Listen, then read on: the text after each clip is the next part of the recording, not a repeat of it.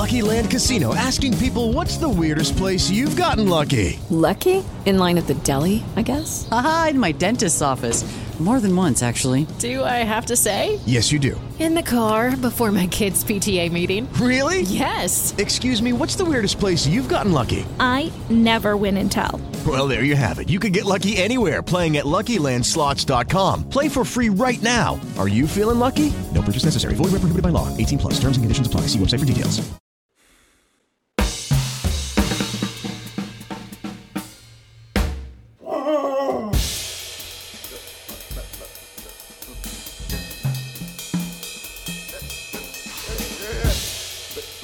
Ladies and gentlemen, uh, Can I please have your attention?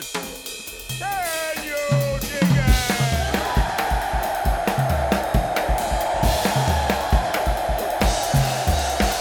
Greetings, dear listeners. This is Jonah Goldberg, host of the Remnant Podcast, brought to you by the Dispatch and Dispatch Media. Very excited about today's guest. Um, this is a real, I mean, he's got a book and he's this big fancy pants guy who wears belts at the Atlantic and all that.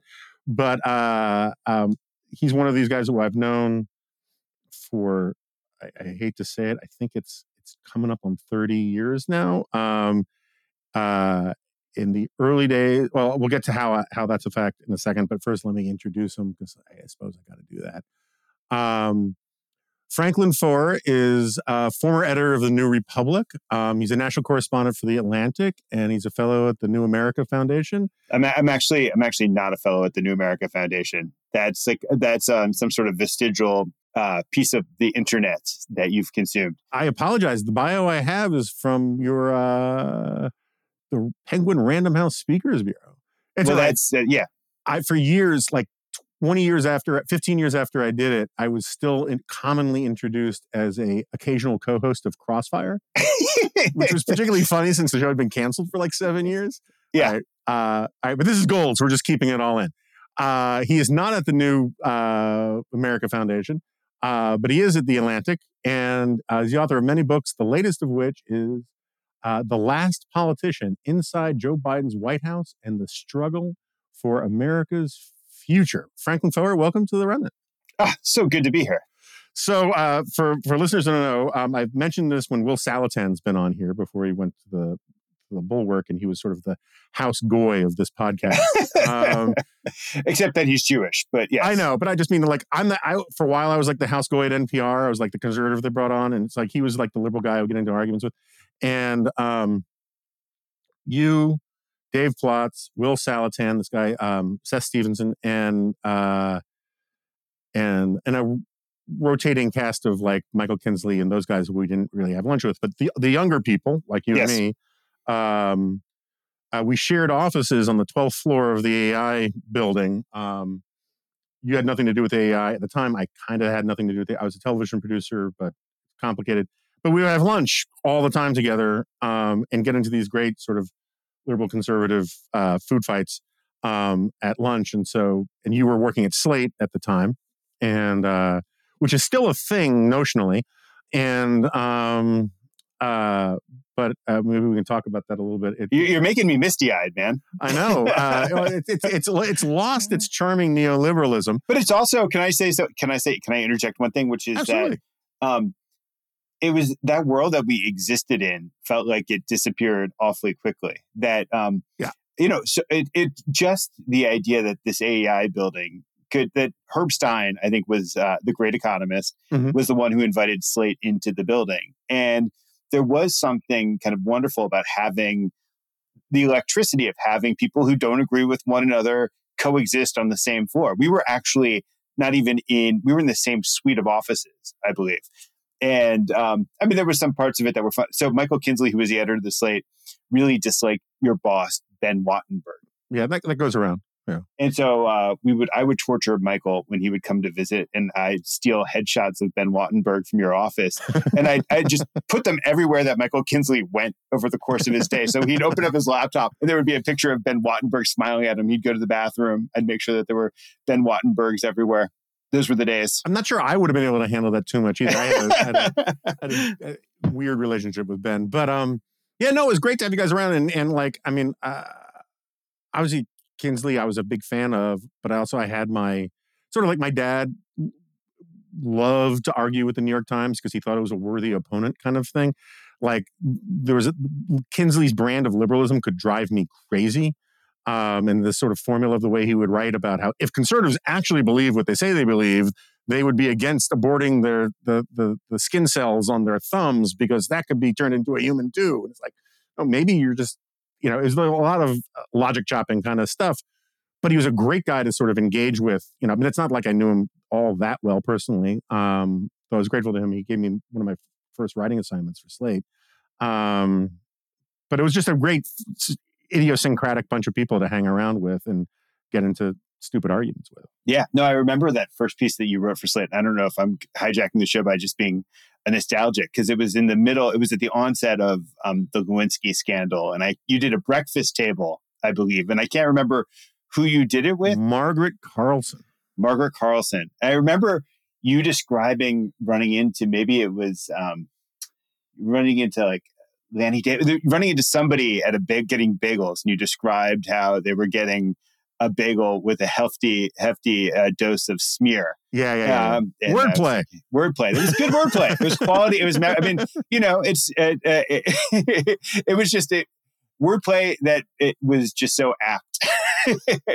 Those were indeed different times, um, and it was funny how all of a sudden, when I had sort of inside info about the Lewinsky stuff and all of that, which is not a memory lane we need to go too far down. Uh, all of a sudden, all of these sort of liberal journalists who normally just, you know, really didn't spend too much time talking to me, just, hey, how you doing, Jonah? Calling me up on the phone and wanting to um, have a deep and personal conversations. But I, can I can I just say uh, an earnest note, which is that um, you know, as we're celebrating this kind of quaint bygone world where um, liberals and conservatives would share lunch in the uh, the AEI dining room and would trade insults and, and kibitz and in this kind of fraternal sort of way. But I did learn so much from the course of those sorts of interactions about about conservatism, which wasn't just this um, you know foreign enemy. It was something that to be interrogated. It was something that um, when I had questions, I I would um, I'd get pointed in the direction of the right book to read. I would get um, even some of the the the kind of asides that you'd get in the hall that were just provocations were things that made me actually reconsider things that I hadn't actually ever challenged in my own um, first principles or precepts. And so it was enormously beneficial to me as a as a human being. I think to have that kind of um, ecosystem.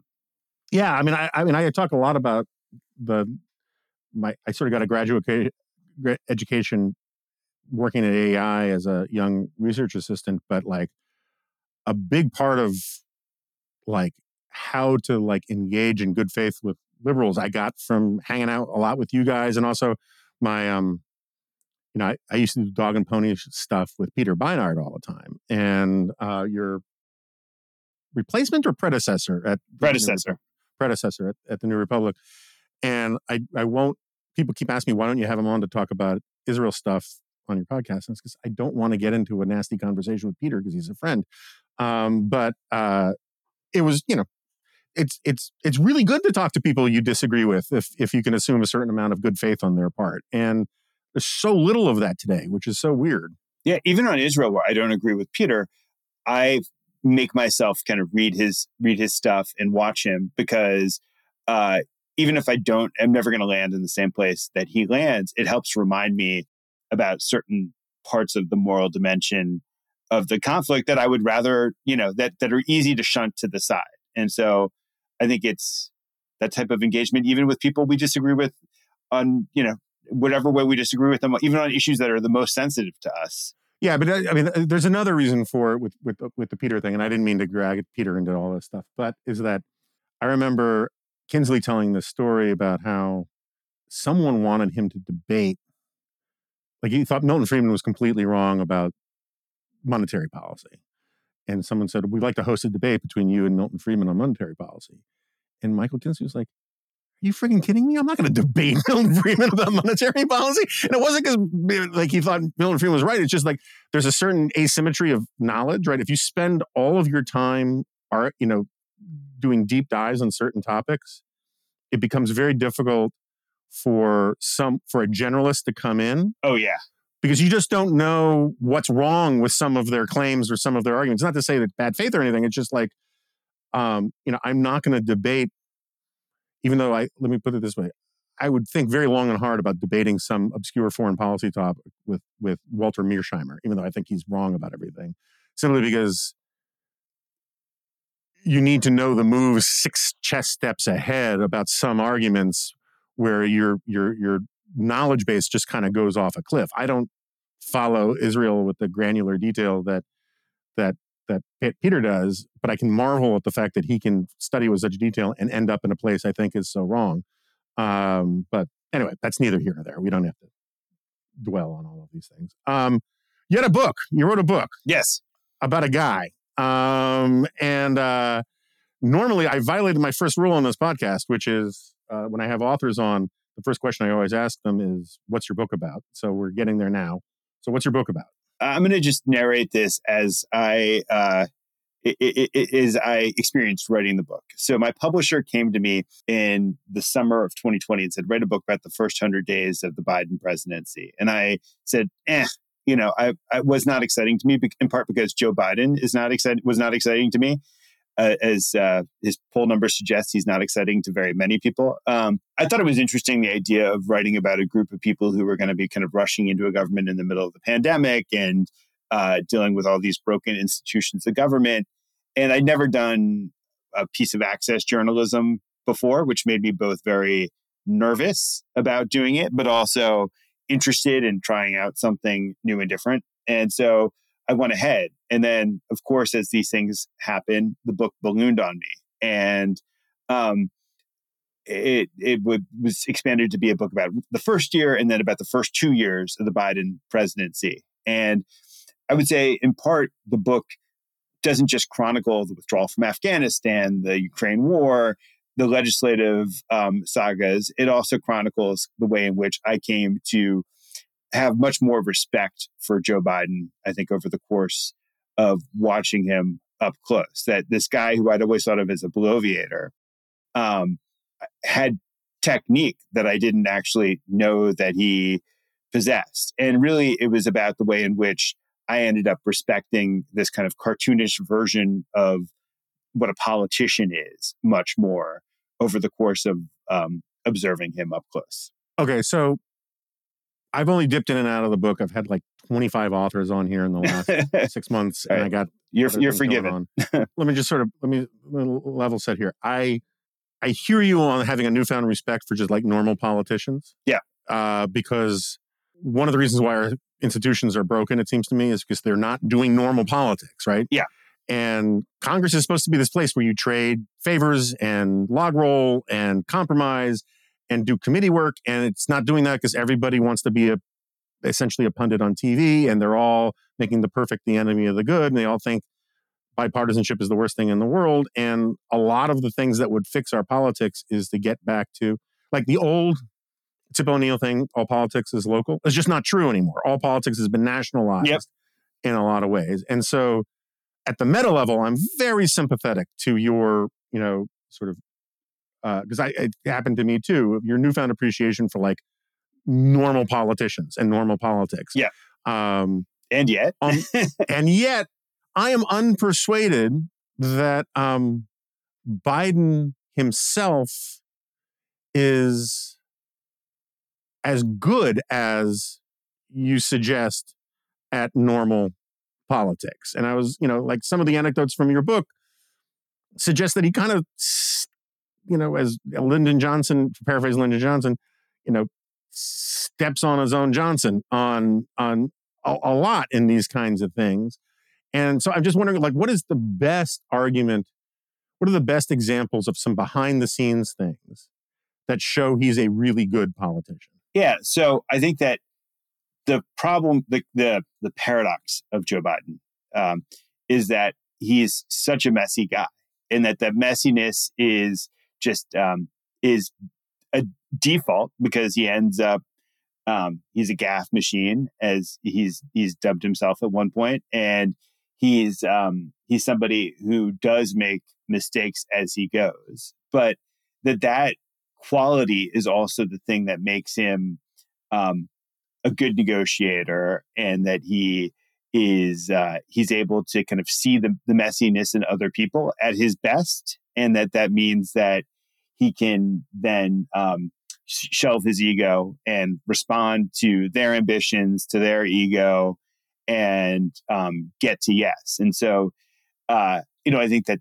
constructing in, in the long messy pursuit of his domestic agenda where he was pursuing i think probably far too much given his one vote majority in the Senate. But it was also he was bringing together this this coalition of of Democrats to get to something. Um, he in, in dealing with all of the bloated expectations and the bloated egos that he needed to deal with there, he gets to yes, and it's it's it's a really messy process. But I think you judge the guy on the victories that are accrued, and um, you know, there are a lot of things that have happened in his presidency that would have been the source of drama in or worse sources of drama in past presidencies, whether it's the debt ceiling negotiation or the or the Silicon Valley Bank bailout that he takes he disposes of relatively simply. And I think when it comes to managing things like the Ukraine war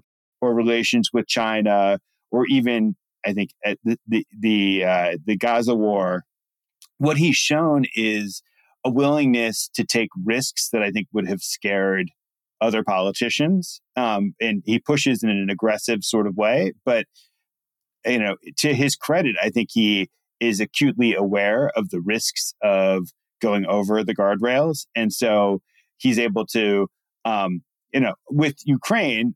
I, it's really I, I, I struggle to imagine, especially any Democratic president, but even most other potential contenders for the presidency, to have um, given the Ukrainians as much as we've given the Ukrainians, and also, um, you know, managed the relationship with Russia in such a way where he's tested and poked and prodded and kind of tried to figure out what the limits are in the course of this. And um, with China, the same thing, where he's he's really he's kept the Trump tariffs in place, which I'm I'm sure something you probably don't necessarily agree with, but um, he's uh, he's he's pushed them hard in you know lots of ways that are uh, you know both contiguous with Trump and a break from past democratic orthodoxy without going to war with them. And I think with Israel, he's taken he's really um, I think is a very good example of him applying his psychological theory of politics that he, by hugging Israel as close as he has, which is both a matter of um, principled Zionism on his part. I mean, he's not just the last politician, the title of my book. He's probably the last Zionist in a certain sense, but he's done it in a way where he's also acutely aware of the psychology of the nation that he's dealing with and Bibi's own psychology. And he understands how um, he's not just doing the right thing in the moment, but that he's also building leverage so that he can not just protect Israel's security in the short run, but also kind of manage America's interest in the region over the long run. All right. So I want to circle back to some of that stuff in a second, but just because it's front of mind on that point, I go back and forth about whether or not what what to believe in terms of how much the United States is actually pressuring or was actually pressuring, because now it sounds like Israel is going in on the ground in Gaza. But there was a lot of criticism from, you know, the right and elsewhere about how he says uh, Israel has every right to respond. They should do whatever they have to do. And then within 24, 48, 72 hours, there's all of these stories about how the White House is pressuring, the Defense Department is pressuring Israel to delay a ground invasion. And I just honestly don't know.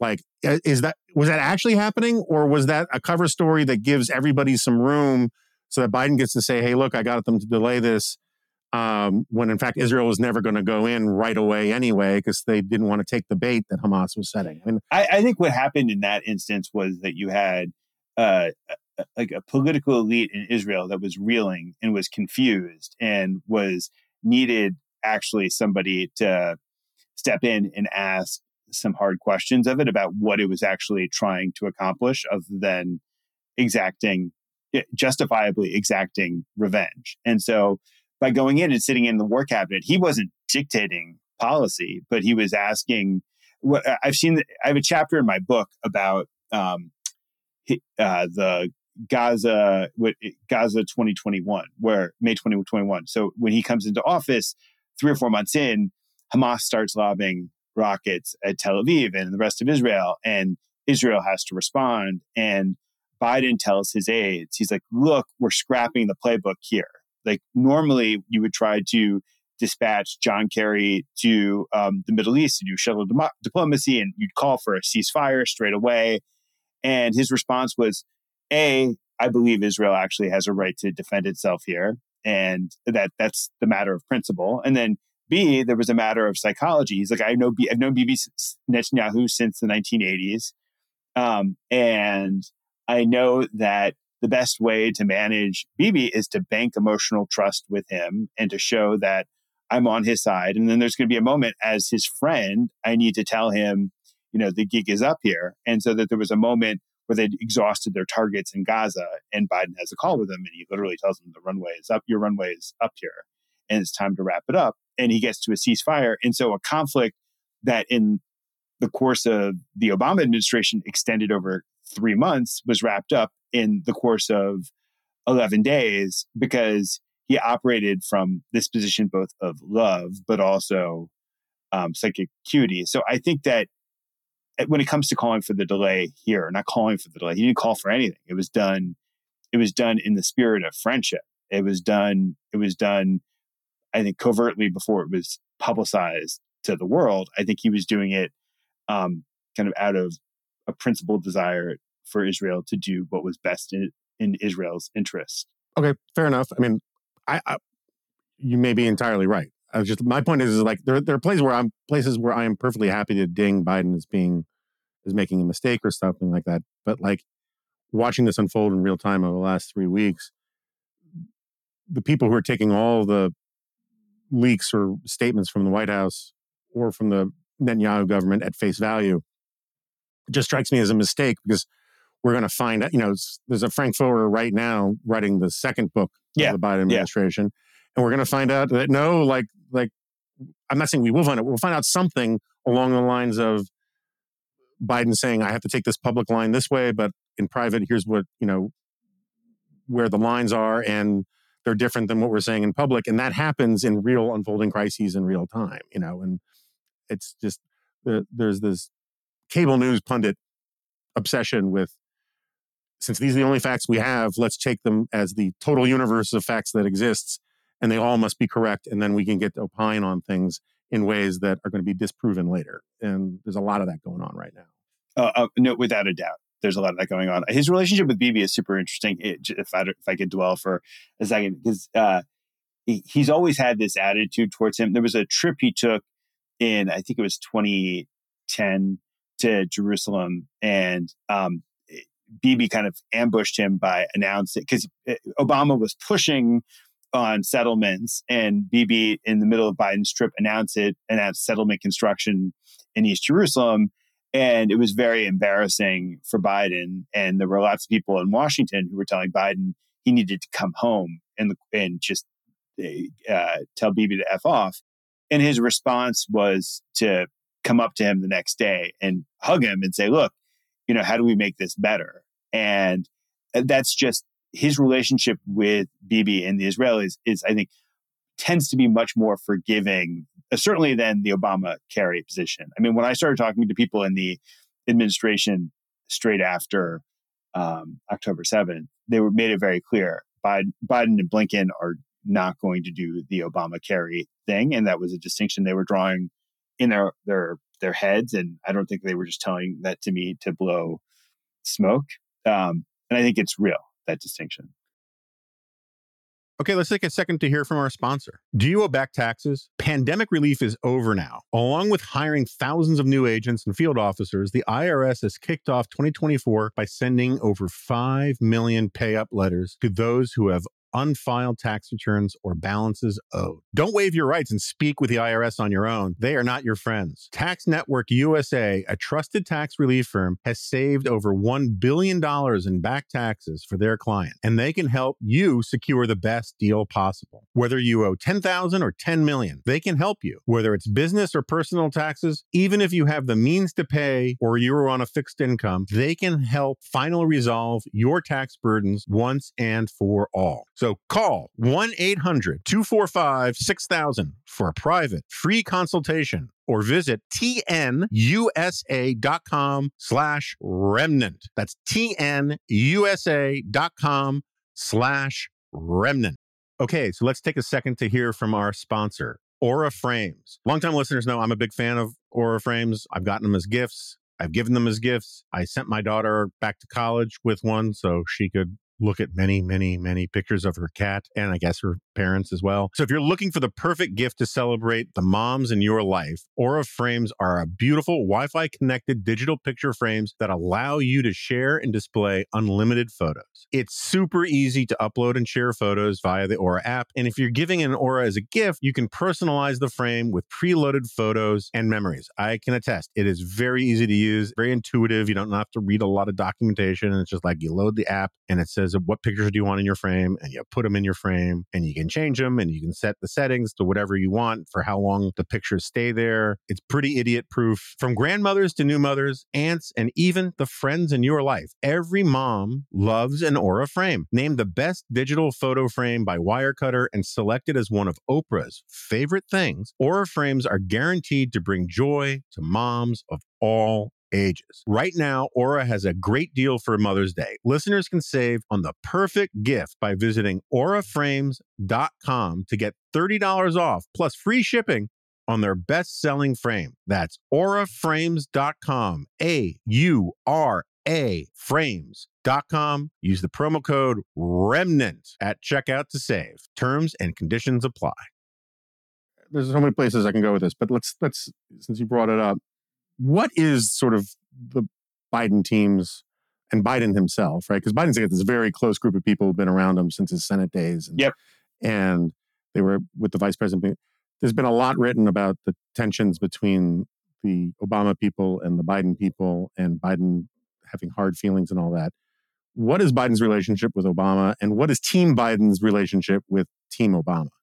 Yeah, so it's, I mean, it's uh, cordial on the surface. Um, but and, and I think it's chilled out a little bit over the course of the presidency. But when he came in, I, there was uh, there was this sense that he was going to do things differently than Obama. That uh, you know, uh, Biden knows that Obama would roll his eyes at him.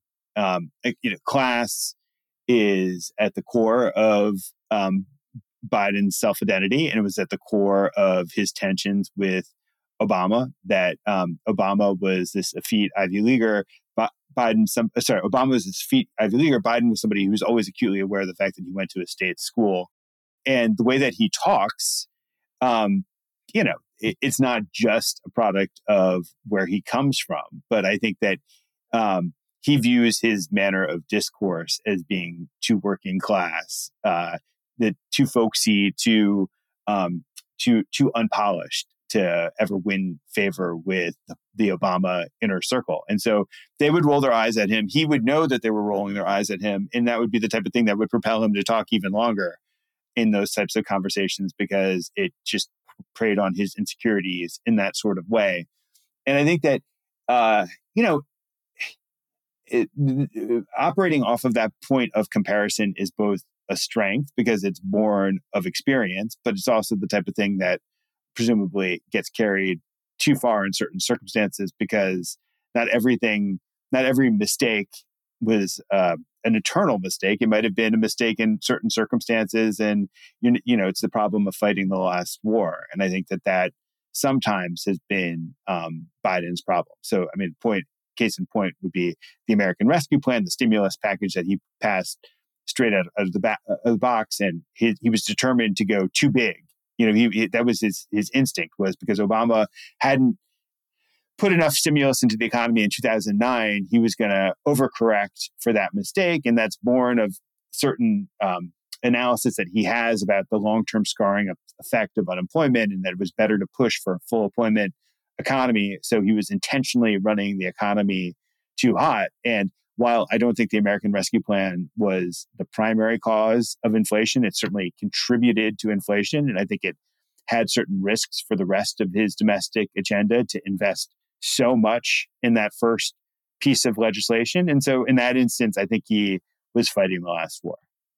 See, where I thought you were going to go uh, with the last war thing was with Afghanistan, because my memory was that, you know, Biden had these weird statements in the Obama administration about how the generals will lie to you, and and I kind of got the feeling that um, Biden went into the Afghanistan thing, yeah, trying to win an argument that he lost in the Obama administration, and was not looking at the facts on the ground in, in a particularly clear way. And we saw the consequences of it. I think that's kind of that's kind of the analysis in my book, um, which is and it, it, as it happens, I think that was also Milley's analysis too, to a certain extent, that um, Obama had been boxed in by the Pentagon in the course of um, making his own decision. That they presented him with a series of options that, and they leaked quite a bit in the course of um, those proceedings. And uh, Obama felt boxed in by the decision. And so Biden was determined to win a bureaucratic war that actually wasn't even being waged because Milley was so committed to the idea of restoring um, civilian rule. And he was so worried that he it would be accused of launching a coup, which was what the accusation was um, uh, that kind of hovered over him at various moments during the Trump presidency in, in fairly incoherent sorts of ways that his inclination was to just kind of back off. He would give Biden his best advice, but he wasn't going to wage war behind his back by leaking or by, and he was going to be a good soldier and salute with whatever decision that he made. But I think the problem with the way that Biden structured the process for withdrawing from Afghanistan wasn't necessarily the outcome that he desired. It was the way in which um, the people of Afghanistan never really entered into his calculus. And I think that was the cardinal sin that ended up re- resounding over the course of the next couple months that they never really were committed to a humanitarian evacuation of Afghanistan. They never really thought about the humanitarian consequences of their decision. I don't know what the right the right decision was, but obviously as things played out, it was pretty clear that they had underprepared for the humanitarian consequences of what they were of the policy that he preferred. Yeah, I mean, I I, I think it was other than I mean, I often say that other than appointing Kamala Harris, the withdrawal from Afghanistan was the biggest mistake of of of Biden's. I mean, technically Harris isn't his wasn't picked when he was president, but those were his two biggest political mistakes. But the what would you say if if you could give Biden truth serum about the Afghanistan um, decision and how it played out? What would he? What do you think he would actually say? I think he would be. Um, I think he is stubbornly defensive about that decision. He really believes he made the right call. Uh, he thinks that um, it was inherently messy getting out, which is what he believes, but it's not what he told the American public. This is the problem. Like if if he had said to the American public when he withdrew from Afghanistan, I'm about to do something that's going to be really ugly and really messy, and there's I have very limited ability to, to deal with that uh, because even though I'm president of the United States, this war is getting out of a war is that would be one thing. Um, I don't think that that would be true. I think that the president has lots of recourses in the course of um, even executing a policy like that. But I think he believes that um, he pivoted in this moment of pressure when everything had collapsed and was able to get 125,000 people out of the country, and that that's an achievement that everybody underrates. That's that's what he thinks in his own head. I, you know, my, my point at the time, my point to this day is that it seemed to be, other than the point we already discussed about it, him trying to settle an old argument, was there were a lot of people who looked at the polls and said, polls said American people don't want to be in Afghanistan and they want to get out. I would have said, I don't want to be in Afghanistan. I'd like to get out. there are like three other stages of analysis required about how do you get out, when do you get out, on what terms, you know, um, and so it's sort of to me it was always sort of reminiscent of you know remember when ISIS cut off and everyone wanted to get out of the Middle East in in the Obama administration. They were right. American people were sick of all this stuff, and then ISIS cuts off the heads of a couple of Americans, and all of a sudden Americans are like, "Oh man, you shouldn't have done that. We got to go in." And American people can change their minds about things. Everybody would want to have gotten out of Afghanistan if it wasn't humiliating and embarrassing and didn't look like Saigon. You know, um, particularly when it was Biden who introduced, in many ways, this will this be like Saigon conversation into American politics, and then it looked like the fall of Saigon, and so the thinking the it's always seemed to me the political blunder, forget the geostrategic blunder about pivoting to Asia and then withdrawing a major listening post in Asia. Um, uh, the political blunder was thinking that there was deep support in the polls for bugging out under any circumstances and at all costs. Whereas instead, it was a sort of a directional, notional kind of like, yeah, I don't want to be there. You know, be, be good to get out of there. But that doesn't mean we want the Taliban to take over. It doesn't mean that Americans are going to get killed pulling out, or we're going to give all these weapons to the, you know, to the Taliban. And it felt very poll driven to the extent it wasn't settling Uh, it, it was it wasn't poll driven. I mean, I, I think it was something. I should say poll justified. I'm, Yeah. I'm sure it is poll justified. I think that everybody who um, who had objections to the policy were able to justify it as poll, by by the polling. Say, okay, this is what the American people want, and therefore, I'm not going to object too strenuously to what the president of the United States wants to do. But in his view, so uh, um, he was somebody who has. Uh, we talked about his relationship with Obama. His relationship with the foreign policy elite is equally contorted and that is driven by the same class anxieties that he would love to get the approval of the council on foreign relations but he knows on some level that he can't get the approval of those types of people and so he thinks he's then in his head constructed this idea that he they're lazy they're they're hidebound that he's the contrarian that he went to afghanistan all of these times he could see before anybody else that it was a failed exercise in, in nation building, all these promises that the generals always made, that it was Afghanistan was just about to turn the corner, the government was about to get less corrupt, you know, Taliban were about to disappear in the next campaign. He could see the hollowness of all of those promises, and he felt like he was the only person who had the contrarian courage to go in there and um, uh, to rip off the band-aid to, to use the first cliche that comes to mind but but that's what he thought that's what he genuinely thought All right, so switching gears, um, because we could argue about Afghanistan a lot. Um, but so on the right, there are two. I mean, it's very similar to like to Bush era left wing craziness. There's this right wing thing where people simultaneously want to hold that he is a doddering, drooling, uh, incompetent who can barely figure out, like a Mr. Magoo who has no idea what he's doing or where he's going, and he's a criminal mastermind. And um, you can't have both, right? People wanted to say that George W. Bush was a blithering idiot and the the architect of one of the greatest, you know, uh, you know, conspiracies in human history, right? He's like pick a lane, right? And um, and so uh, where do you come down? I mean, I understand that you've developed relationships with a lot of these people, and you know, you have, you know, a fondness for the guy that that I don't. But like, how compos mentis is he?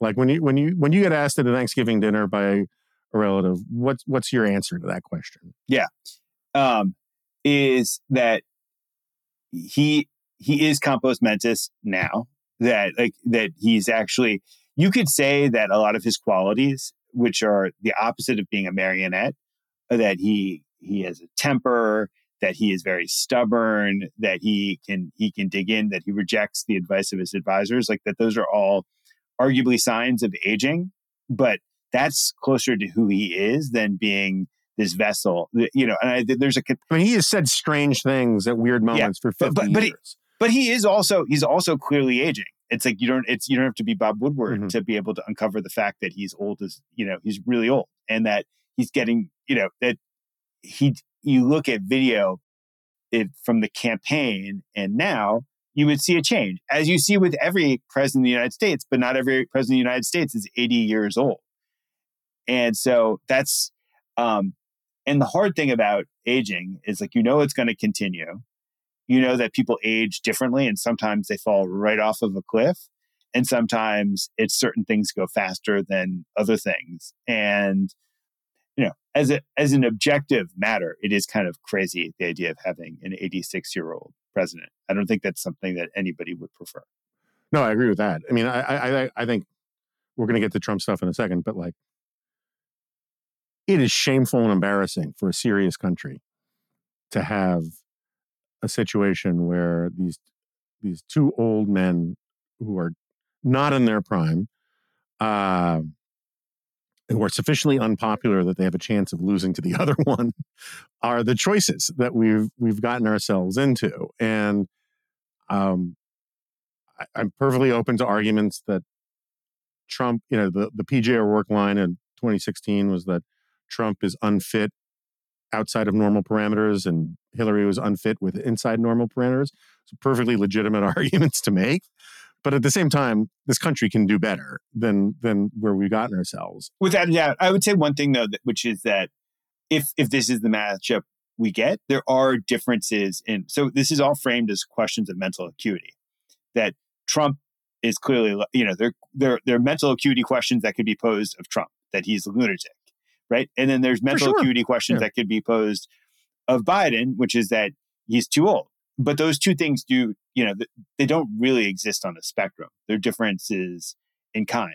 Both of those questions are legitimate questions to be posed of a presidential candidate. But I think that sometimes there's this tendency to compress the two, even as I agree with you that this is not a healthy choice for American democracy. Yeah, look, I mean, I, I just uh, to be clear, I think Trump is independent of all other things, fundamentally unfit to be president of the United States, particularly after January 6th, right? I mean, it just is like it is. It is. It, it, it, I agree with you entirely. It is a difference of category, um, uh, in terms of Biden.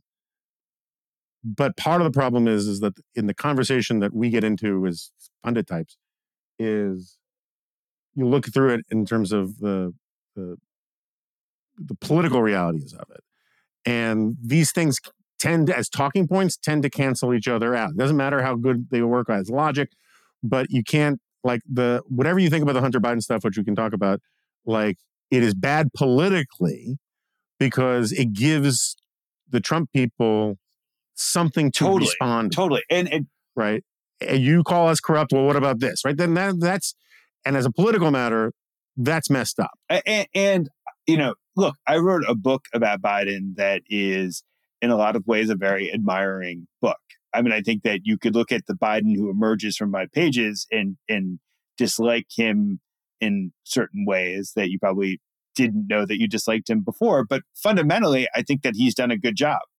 And the fact that he's been so unable to connect his accomplishments uh, with the American people and to, to have them resonate in any sort of way. And conditions in this country, while not ideal, like, have been improving, especially over the course of the last year, whether it's the crime statistics or whether it's inflation or, you know, we're still growing. At, we, you know, we, we may, you know, I hesitate to say we've nailed the soft landing, but right now we're in soft landing territory. And, and yet, like when matched against the lunatic, he's, he's tied or maybe behind. And that's a, that's, that is Mhm. hard to ascribe to anything other than age. Right, so that's so that, that gets me to things. Your theory of the case um, is that his inability to sell his own accomplishments, to do better in the bowls, to have a higher approval rating. Um, you think that the the mouse at in the- in the wheel at the center of this Rube Goldberg machine of Biden's problems is simply his age. I think there are many problems. I think that uh, I think that inflation is um, inflation is a special type of economic pain that colors the way that people think about everything, and so I think that that gets in his ability to talk about his accomplishments. I think yeah, this there's a problem that he's had from the start, which is that um, is just some of the messiness of the problems that he's confronting. So, crowing about conquering COVID is something that was hard for him to do because COVID never disappeared. Um, uh, crowing about um, uh, having an economy that is in soft landing territory is hard to do because uh, the memory of inflation still lingers. And um, even as inflation continues to go down, and interest rates are freaking high, which makes it hard to buy a new house or to start a new business or do anything else in the economy. So um, those are nasty, uh, nasty problems to have to contend with. Um, and the world's on fire.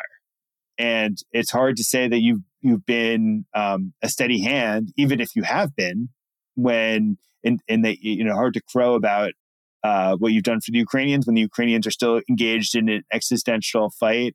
It's hard to say that your wisdom has prevented us from getting into um, an existentially dangerous conflict with one of our powerful adversaries when uh, there's a war in the Middle East and um, we have battleships all over the place and we have bases that are being attacked and we have uh, we're intercepting um, rockets from the two, uh, uh, that's that's hard case to make. But I do think that the thing about his age is that nobody is willing to credit Biden for things because they don't believe it. It's hard to it's hard to say that he's run an energetic presidency where he's making these decisions when people look at him and they doubt that that's the case because of the way that he walks and the way that he talks. Judy was boring. Hello. Then Judy discovered ChumbaCasino.com. It's my little escape. Now Judy's the life of the party. Oh, baby, Mama's bringing home the bacon. Whoa, take it easy, Judy. The Chumba life is for everybody. So go to ChumbaCasino.com and play over 100 casino style games. Join today and play for free for your chance to redeem some serious prizes. ChumbaCasino.com. No purchase necessary. Void where prohibited by law. 18 plus terms and conditions apply. See website for details. Hello, it is Ryan, and we could all use an extra bright spot in our day, couldn't we? Just to make up for things like sitting in traffic, doing the dishes, counting your steps, you know, all the mundane stuff. That is why I'm such a big fan of Chumba Casino. Chumba Casino has all your favorite social casino style games that you can play for free anytime, anywhere with daily bonuses. That should brighten your day a little. Actually, a lot. So sign up now at chumbacasino.com. That's chumbacasino.com. No purchase necessary. VGW. Group. Void were prohibited by law. See terms and conditions. 18 plus. So I had this theory. I wrote about it like inauguration week that what Biden should have done is take a page from Eisenhower, right? Where, admittedly, different times in all sorts of ways, different economy, just finished, you know, just won World War II and all that. But um, Eisenhower did not insert himself much into daily politics. He really kind of stayed above the fray, was kind of like America's grandpa.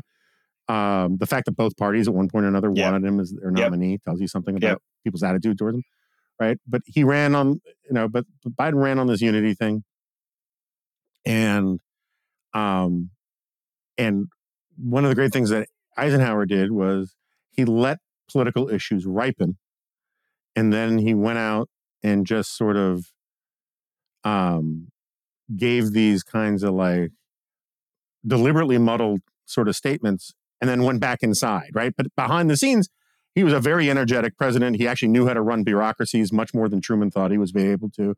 But he stayed above the fray. You can make the argument too much so with the McCarthy stuff. That's fine. Um, but he didn't expend a lot of political capital on the day to day fights. And it seemed to me that that you know those historians that met with Biden and said you can be you can go full FDR, you can go bigger than Obama, um, did not do Biden did not do Biden favors because given the nature of polarization in America today and given the nature of the Democratic Party, he basically um, by swinging for the fences burnt the ability to be seen as, and maybe it was never possible in the first place, given where the Republicans are, which is I'm entirely open to. But um, he could have picked some Sister Souljah moments. He could have picked some moments where he kind of gave ammo to moderate and centrist Republicans. Um, that there was a there was an ear in the White House, and I understand there were a couple bills that got Republican votes, but um, he really did not do nearly as much as the talking points claim about bringing back working across the aisle in a way that makes it culturally and politically safe to work across the aisle. You think that's possible that he could have done that? I mean, I think that I I look at his um his numbers and what I see is that um when it comes to older white voters to a lot of the um the the Romney Biden voters that he's he's still doing they'll vote for him that that's not going to be his problem coming into this election. His bigger problem is going to be with black voters, with Latino voters, with young voters, with people who don't vote. Mean, Nate Cohn wrote a piece yesterday about how it's all the people who don't vote in midterm elections are his issue or, or his issue. I think he, you know, my sense is that he'll do, he could do, he could win Michigan, Wisconsin, Pennsylvania, uh, but then lose Arizona, Nevada, Georgia. I mean, I you know when I look at the map, the thing that I I see is it's like it it's you know something that comes down to the one the one the one congressional district in in Nebraska. But um, uh, you know, I think that with those voters in those places, it really is the the lack of energy, the um, the disconnection that they feel from his presidency. I think it's age. I really do. I really do. Mm-hmm. And so the age. So I've been making the point for a long time. The age thing is itself kind of a euphemism, right? Because no one really talks about Bernie Sanders' age being a problem. It's that it's the ways in which Biden shows his signs of age, which is, you know, and um, if I mean, like Don Rumsfeld had a steel trap memory, you know, much better than mine in his late 70s or whatever. And um, Biden simply doesn't have that. Um, do you think that, like, if he had been dyeing his hair, if he had been, if he still seemed compos mentis, anybody would care about the age thing? Or is it, are you using age also just a little bit as a euphemism as well for seeing, seeming like he's lost a step? I think it's, it's seeming like he's lost a step. And I think it's, people read age by looking at the way that he talks and looking at the way that he walks and they all just scream old man and that that colors everything else. That um uh it's not it's it's not that you know i i agree with you that if he had leaned into being the national grandfather in that eisenhower sort of way that that would have been maybe a, a palatable political persona for him to inhabit but then the way that he walks and talks, it sometimes it feels like he's not just the national grandfather; he's like the national great grandfather. There's something that's just extreme about it. People age differently. They, you know, he he hasn't aged in that Rumsfeld sort of way. He hasn't aged in the John Kerry sort of way. I I don't have a lot more time with you, and I I I I, I got to ask about this. So, as you know, as well as I, you've been around doing this stuff as long as I have. There is a certain language of the green room, yeah, and the commercial break that does not spill over when the camera goes back on. And um, when I and my friends and colleagues, whatever, talk to Democratic muckety mucks, um, I'm not saying that I, I've not heard anybody say in a while that Biden won't be the nominee or that he will drop out or anything like that. But nobody but it's rare when I, when you talk to people in private and confidence, just trying to get you know what what is your side thinking, whatever kind of thing. Um, it is treated as a much more of a live proposition, a live question, than the public facing discourse would suggest. Right? It gets uh, for completely understandable political reasons. It gets shut down right away. Biden's the nominee. He's not getting out. Right. Um, uh, but then you have a conversation with some of those people in private, and they're like, "Look, it's a sticky situation. What do you want us to do?" Blah blah blah blah. What is your sense of like the probabilities here, the the reality of it? I go back and forth on this, but I still think that there's some possibility that it won't happen. I, you know, I try to correct for pundit wish casting, which is like a very real mm-hmm. tendency mm-hmm. in those green rooms. It's people want there to be something, you know, among Democrats, there's um, kind of the, the, the bedwetting quotient, which is um, always there. Um, but I think maybe um, backed up by polling this time in, in a very real thing.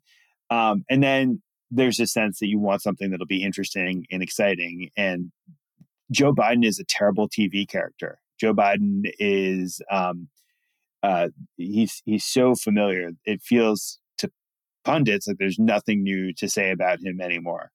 Um, and I think Joe Biden also um, uh, is so worried about saying the wrong thing that he has this tendency to not just self edit, um, which I think is part of the problem with his persona, but to close himself off from the world. And so it allows for this impression that he is a marionette to fester.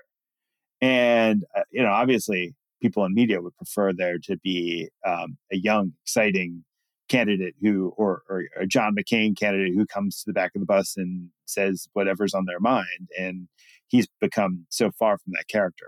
All right. So another of the lightning round questions is how's he getting along? What what is what what is the actual relationship between um, Harris and Harris and Biden and Team Harris and Team Biden? Yeah. So uh, this this uh, this varies by the week. Uh, I think his relationship with with Harris is um, is distant but fine.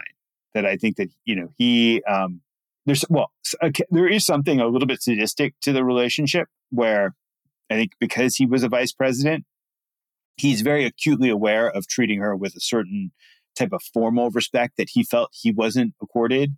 But he also, I think, believes in some of the hazing that happens to a vice president. And so that's why she gets an assignment like Central America, which is so thankless. But it was the assignment that was given to Joe Biden himself. And the, the core problem is that he just doesn't need her in the way that Obama needed him or that Obama felt like he needed him. Obama may have rolled his eyes at him. And part of the reason he may have done that is because he didn't like the idea that he was dependent on Joe Biden for certain foreign policy questions or to negotiate with Mitch McConnell and to do all these things that he either uh, found distasteful or didn't want to do. He needed Joe Biden. Joe Biden does not believe, there's not a bone in Joe Biden's body that believes that he needs Kamala Harris in order to succeed. And so there's kind of this rote quality occasionally to the way in which he divides labor, which is bound to be the type of thing that makes a vice president who's already prone to insecurity because that's the nature of the job become even more insecure.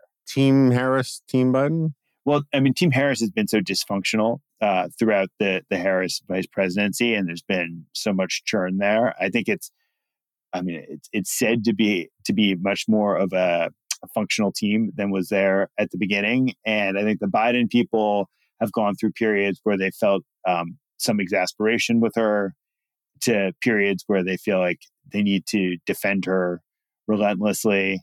And they don't really have much of a choice there.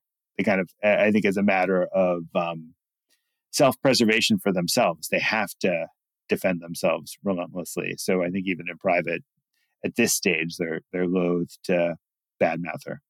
Okay, so hypothetical: Biden picks Amy Klobuchar as his vice presidential candidate and Klobuchar does wows the media, charms them, seems super competent, all that kind of stuff is generally more popular than Joe Biden. I don't think that's entirely implausible, right? It's not a wild kind of thing.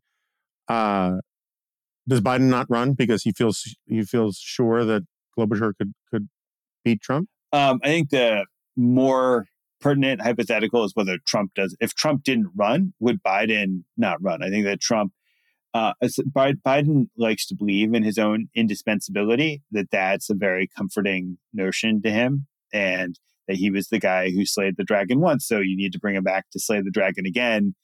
That I think is easier for him psychologically than confronting his own mortality and giving up a job that he essentially loves. I think one of the underrated parts of his calculus is that as hellish as a presidency in this stretch of American history might seem to the outside, it's something that Joe Biden um, thrills to. He he really likes being president of the United States. He really and and um, the hardest part with po- aging politicians is that to give up your job requires confronting your own mortality, and I think that that's something that's you know hard for every human being to do, but seems to be you know probably especially hard for him. Um, I'm getting an enormous amount of grief if I don't at least ask you about it. Um, what is your bottom line position about the whole Biden crime family, Hunter, the investigation, all the rest? Um, Hunter is a total skis, and his father should have, at many stops along the line, told him to stop. That it was just, it was, in addition to being the ethically right thing to do, it's a politically common sense type of thing to do. And, um, you know, I'm willing to cut Biden some slack in the context of all of the familial trauma that it comes in and like all of the guilt that I think is both layered onto um it, it layered onto the Hunter uh, Joe relationship that I think Hunter knows that he was not the beloved son. And Joe knows that Hunter knows that he was not the beloved son, which makes it very hard for him to say, "Hey, stop being an idiot." And you know, it, it, it to chastise him in that sort of way would probably feel like he was constantly telling him, God, I wish but you were more like Beau, which I think is the thing that Hunter finds probably hardest to hear in the world. Um, and um, so, you know, that said, um, while there are, I haven't seen anything that comes close to conclusively showing that um, Biden was self enriching off of this relationship. I know that there's a lot of suggestive stuff that's out there and it should be looked into, of course, but in order to take it, um, in order to, to treat it as more than smoke, there needs to be more than smoke there at a certain stage. And prosecutors have been poring over this for, for years. And having watched Merrick Garland, um, my sense of Merrick Garland is that um, he's not an idiot he knows that if there is something there and he sits on it, he will, it'll be the end of his legacy and it would break this one thing that he cares most about in the world, which is his rest, his, um, his reputation for uh, fervently following the rule of law. So um, I don't think that there is any sort of giant cover up there. I think that Hunter's been very poorly served by his legal counsel, which is another instance where if I was Joe, if I was his father, I would tell him to get better lawyers and I would tell him to um, take a plea bargain, even if it's one that doesn't insulate him from prosecution in a Trump presidency, because it's so politically important for him to have settled this and to to at least legally move beyond it.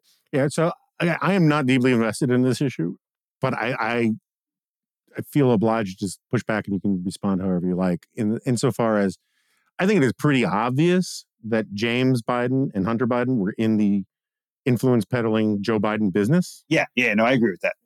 And um and but as both of us know, influence peddling qua influence peddling is itself not a crime. Um it is it depends on how you do it right? And it depends on whether or not you're in office or not. And so one of the places where I have a lot of skepticism about the the Jamie Comer stuff and the the Jim Jordan stuff is they will often not specify Yes. the time frames where things are happening, right? So like my impression is that Joe Biden was not planning on ever running for president again or office again.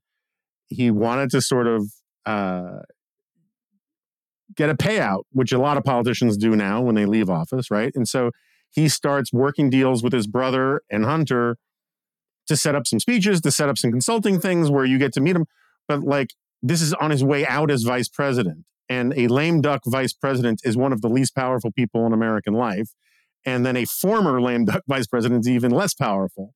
And so a lot of the time you ask people about, oh, where, where did this money come from and all that kind of stuff. And they say, you know, well, it came from the Chinese. Okay. But when? And he said, well, 2018, 2017. I was like, okay, well, so he wasn't vice president anymore. So that doesn't make any of it impeachable. It doesn't necessarily make it any of it criminal. Um, it does make it sleazy, I think, in a certain sort of, it's not, the crime is what's legal, not what's illegal kind of thing. But um, so I think all of that is super, super ugly. And I also think that like Biden clearly has lied about not knowing anything or that Hunter didn't do anything wrong or any of that kind of stuff.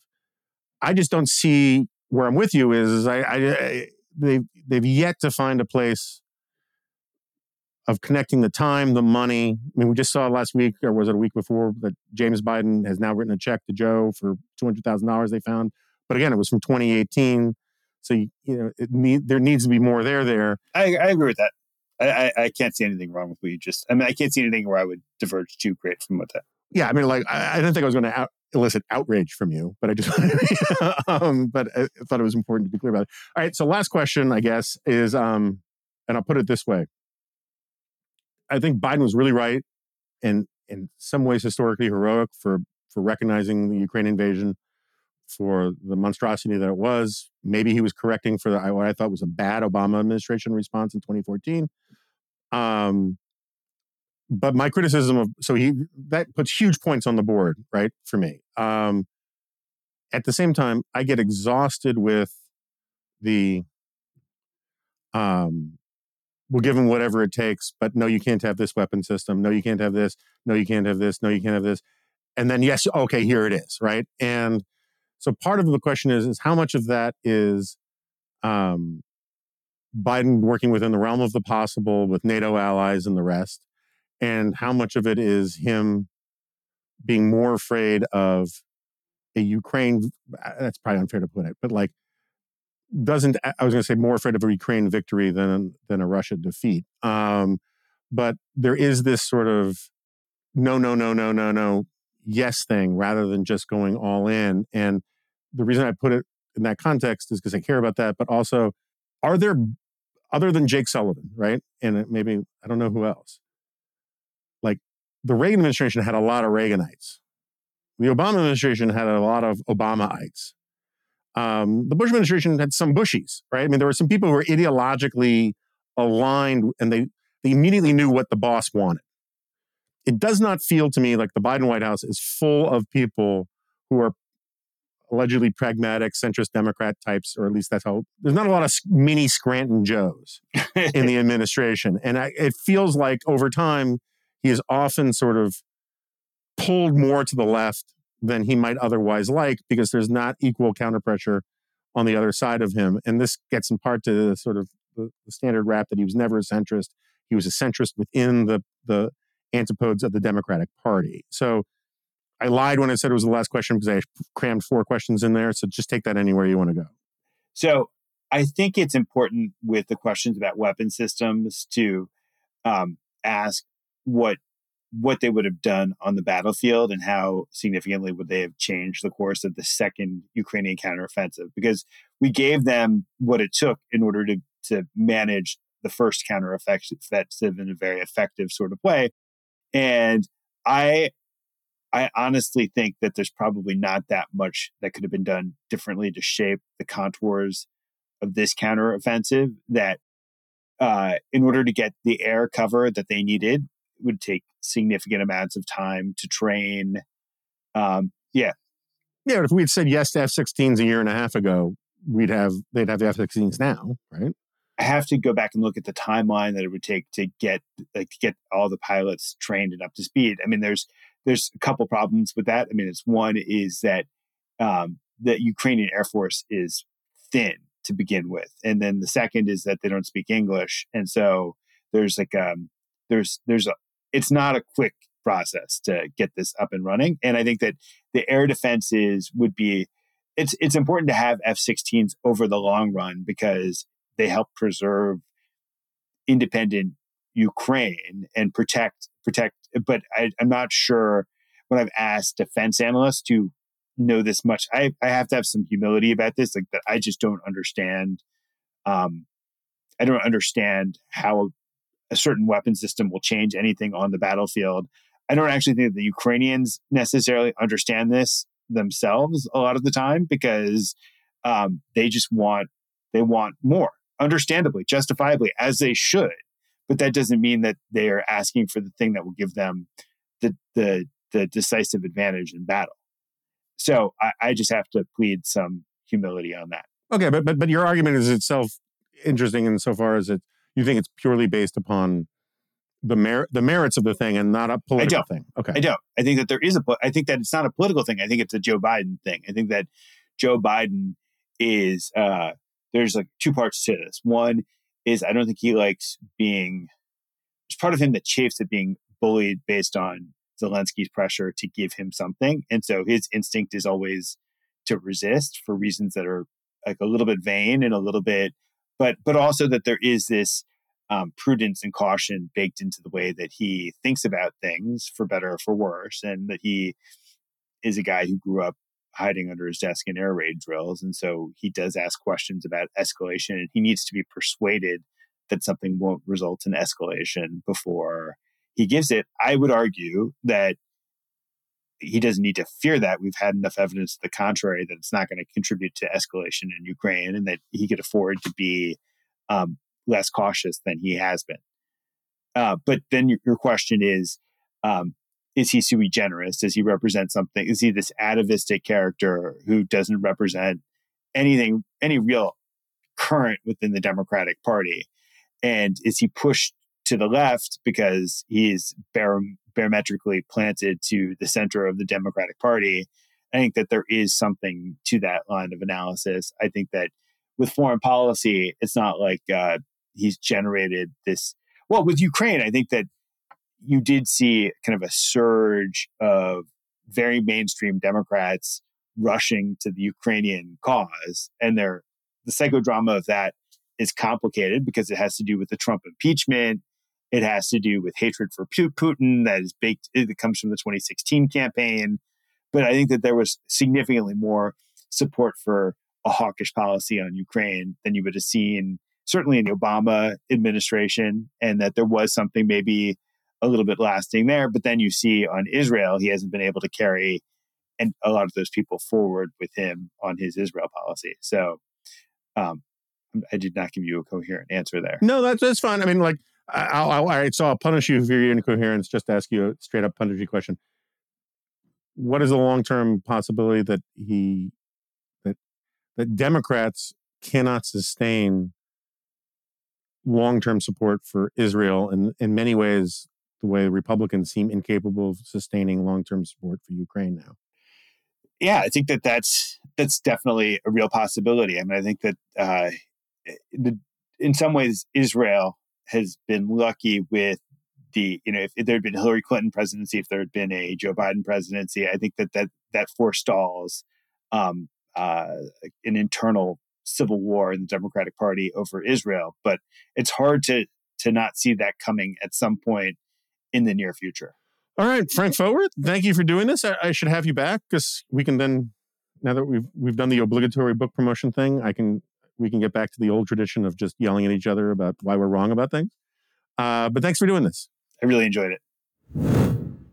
Okay, so Frank Foer has left the uh, studio, and uh, it was great to catch up with him. I I like Frank as obviously I go back away with him. I anticipate. I, I'm I'm very curious to see who I get the most grief from. Um, will it be from conservatives or Republicans who um, thought I went too easy on his descriptions of the Biden administration? Will it be from liberals and Democrats who think I was too harsh on the Biden administration? Or will it be from my reprobate friends who are also at lunch um, with the Slate guys uh, back in the 90s who just give me grief for not giving Frank more crap about anything. Um, but uh, that time will tell. And um, as I mentioned in the last episode, uh, the the skiff is up and running. This is the members only, uh, dispatch subscriber only uh, podcast stream. We got a lot of great stuff in there. We're going to have more and more great stuff in there, including, well, I don't know if it'll be great, but it may be of interest. I'm going to do um, AMAs in there, and the first one we'll probably do at the end of this week or the beginning of next week. Um, so if you have questions on this or anything, you know, what was Frank Foer like when he had hair? Um, uh, anything along those lines, uh, it's all fair game. Just send uh, your questions to uh, the remnant at thedispatch.com. Um, and if the the is too onerous for you, you can also send it to remnant at this at the dispatch.com. Um, and uh, obviously, there were places where I could have gotten into a snarky fight with with with Frank on a bunch of stuff, but um, I didn't want to just do it as a, just sort of a talking head pundit fight. And I thought hearing the good faith, and I think Frank operates in good faith, you know, version that he knows better than I do because he spent a lot of time in the White House was was interesting on the merits. And the book, um, again, I haven't read the whole thing. I've just been dipping in and out. Um, is really interesting um, and worth taking a look at for people who are interested. So with that, uh, thanks again, and I'll see you next time. No, you won't. This is a podcast.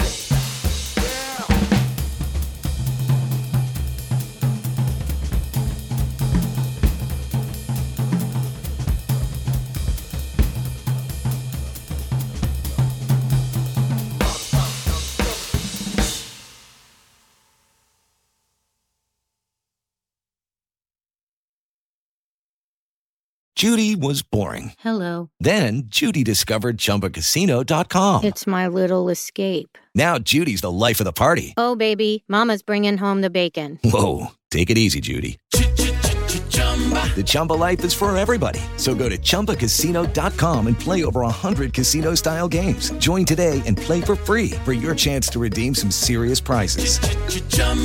ChumbaCasino.com. No purchase necessary. Void where prohibited by law. 18 plus terms and conditions apply. See website for details.